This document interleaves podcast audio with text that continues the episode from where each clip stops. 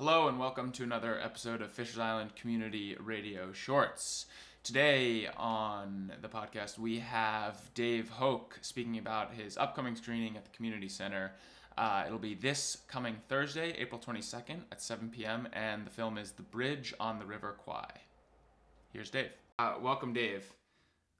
Hi. So we're, we're here to speak about next week's film, which is uh, Thursday, April 22nd. Right. Seven o'clock as usual. Um, the film is The Bridge on the River Kwai from 1957. Uh, it's uh, widely regarded as the best films ever made. It won seven Academy Awards, wow. including for Best Picture, Best Director, Best Actor, and Best Script. It, it won all of um, those, wasn't just nominated. Correct. Wow. It won all those. Um, so it was a huge uh, commercial and critical success. It's directed by David Lean, who's widely renowned for um, putting together these big studio kind of epic pictures, such as Lawrence of Arabia and Dr. Zhivago. Mm-hmm. Bridge on the River Kwai was one of uh, his first attempts at this kind of film. Hmm. Um, it has a, a really good cast, including William Holden, Alec Guinness, who won the Best uh, Actor Academy Award, and Jack Hawkins. Um, it's based on a novel of the same name by uh, Pierre Boulle. His name. He was an actual prisoner of war during World War II, um, held in uh, what was then Burma, um, now present day Thailand, and uh, the story is that it's a, I guess a fictional account of true of a true incident, and that was the building of the Burma Railway by the Japanese during World War II, in which they conscripted their prisoners of wars to work on the railroad. And um, so it has some uh, truth to it. And um, the odd thing about it is that the script was written by um, Carl Foreman and uh, Michael Wilson. At the time, they were both blacklisted by Hollywood. Hmm. And so they had both moved to England to get away from the blacklist, and they had to work on this script in secret.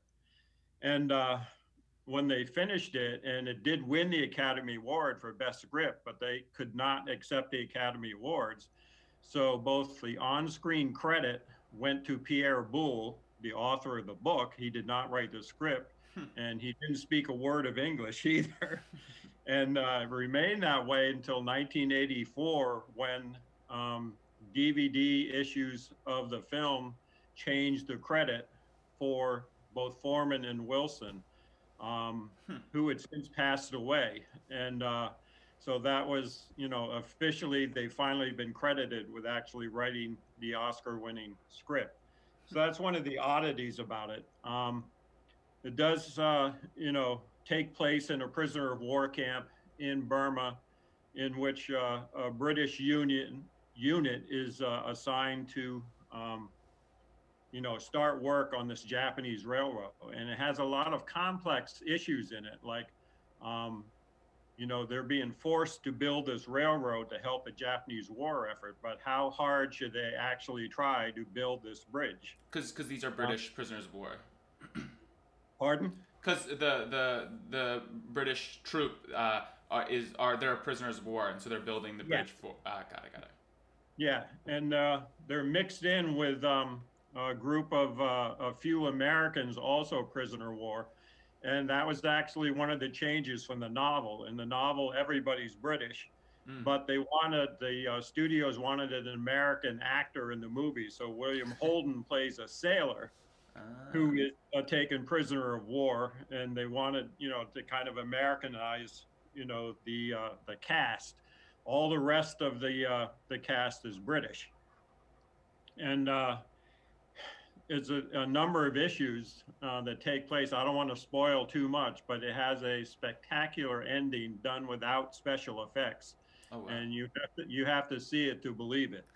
and to build it up, I have a Blu-ray version of this, so this film should look really good on the big screen.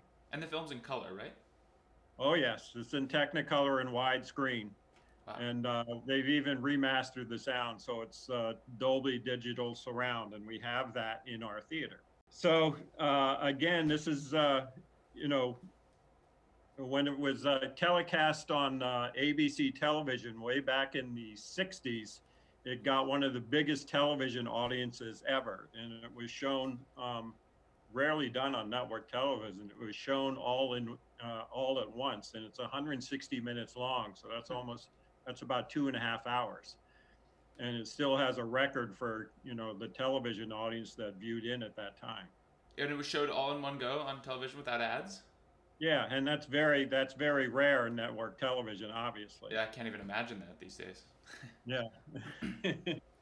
so um, again, we hope to see everybody uh, out there, and uh, hopefully you'll enjoy this film. Again, I don't want to give you too much too much away of the plot because there are a lot of twists and turns and surprises in the way this develops. But it is a, a considered kind of an anti-war film the way mm. it develops.